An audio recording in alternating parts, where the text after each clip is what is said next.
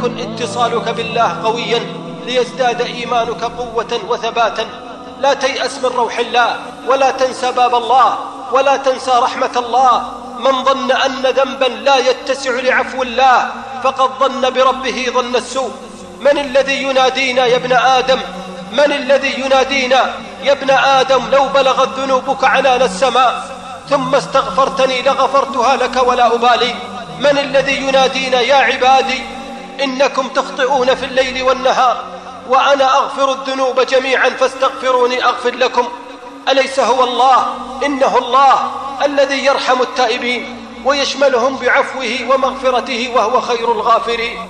إنه الله الذي عجت ببابه الأصوات فلهجت بالمعذرة والمسائل والحاجات فكان الله ولم يزل بها رحيما. لا إله إلا الله لا إله إلا الله إذا أحب الله التائبين. لا إله إلا الله إذا أحب الله أهل الإيمان ولا إله إلا الله إذا أحب الله التائبين وشملهم بالعفو والإحسان. أين نحن عن فضائل الله على عباده؟ قف وتأمل فكر وتفكر. إذا أقبلت على الله والله ما إن تفكر في العودة إلى الله.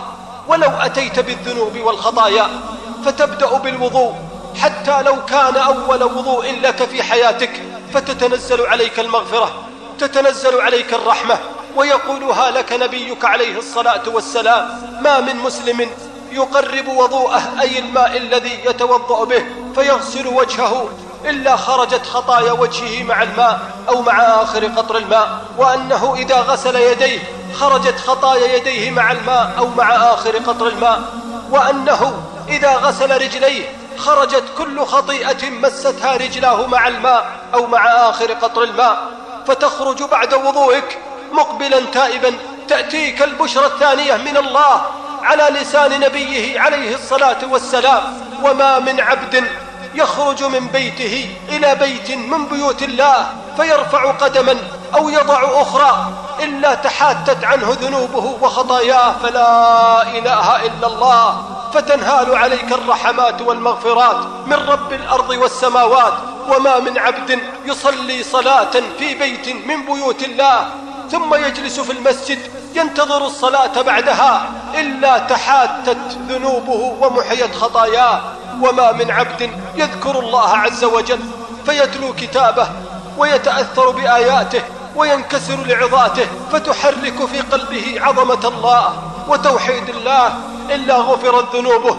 وما من عبد يخرج من بيته إلى بيت من بيوت الله فيجلس في مجلس يذكر فيه الله جلس لله جلس لله وفي الله ولربما لم يجلس قبل ذلك مجلس ذكر. ولربما لم يجلس قبل ذلك مجلس ذكر. فإذا جلس معهم صعدت الملائكة فسألهم الله عز وجل عن عباده وهو أعلم بهم. فيقول ما كان من شأنهم فيقولون أتيناهم وهم يسبحونك ويمجدونك.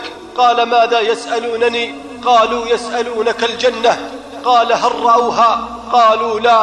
قال فكيف لو رأوها؟ لكانوا أشد شوقا إليها. ثم يقول مما يستعيذون. قالوا يستعيذون من نارك. فيقول وهل رأوا ناري؟ قالوا لا.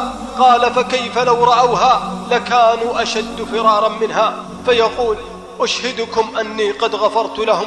أشهدكم أني قد غفرت لهم. فتقول الملائكة إن فيهم فلانا عبدا خطاء كثير الذنوب. إنما جاء لحاجة فجلس معهم فيقول أرحم الراحمين.